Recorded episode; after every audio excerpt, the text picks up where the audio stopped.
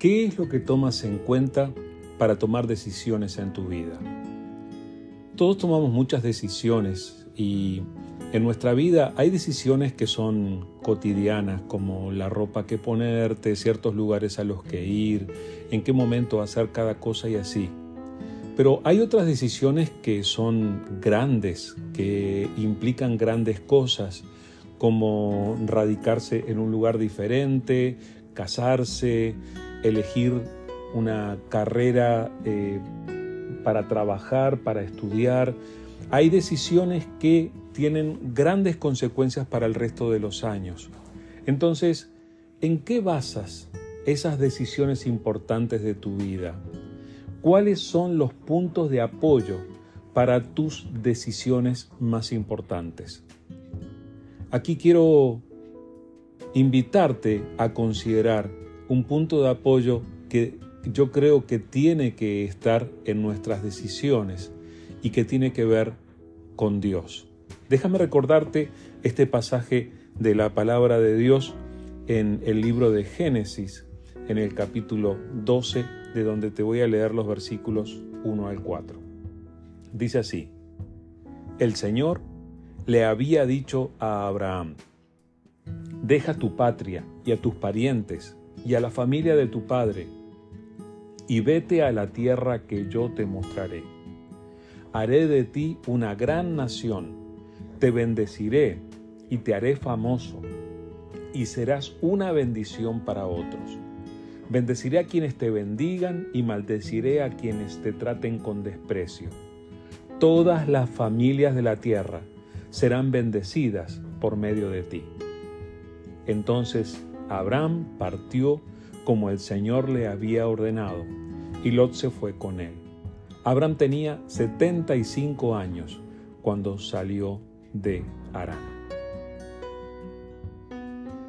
Aquí tienes a una persona tomando decisiones grandes en su vida. Tomó la decisión de emigrar, tomó la decisión de salir del lugar donde estaba, donde estaban sus parientes, donde estaba todo su ambiente conocido, para salir a un lugar del que no conocía nada. Y créeme que en aquel momento de la historia debe haber sido particularmente especial, porque no estaba toda la información que hay hoy en día, no contaba con toda eh, la historia, la tecnología, todo aquello con lo que hoy en día sí contamos. Entonces, este hombre, Abraham, tuvo que tomar una decisión bien grande. Ahora, ¿en qué apoyó Abraham? ¿En qué se apoyó Abraham para tomar su decisión? Dice aquí, simplemente, dice, el Señor le había dicho a Abraham, y dice que fue lo que le dijo, y luego dice, entonces Abraham partió como el Señor le había ordenado. Es decir, ¿en qué se apoyó a Abraham para tomar su decisión? Se apoyó en el hecho de que escuchó la voz de Dios. Escuchó lo que Dios le estaba diciendo. Considera esto, por favor. Cuando nosotros tomamos decisiones, generalmente tratamos de apoyarnos en nuestro sentido común.